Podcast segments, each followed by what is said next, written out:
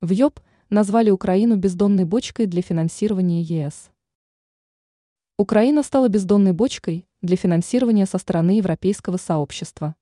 Помимо этого, блоку в таком случае не стоит согласовывать передачу Украине дополнительной помощи на 50 миллиардов евро. Такой точкой зрения, как передает ТАСС, поделился евродепутат Харальд Вилимски. Он указал на то, что может быть неправильно сейчас увеличивать бюджет блока, установленный до 2027 года, и вкачивать в украинское государство порядка 50 миллиардов евро. Он обратил внимание на то, что попытки выделения дополнительных средств для Украины осуществляются без какой-нибудь стратегии.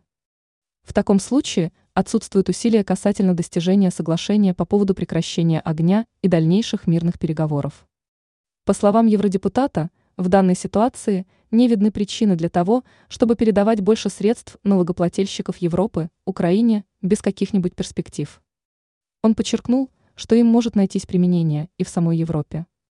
Ранее Пушилин оценил перспективы Украины без помощи извне.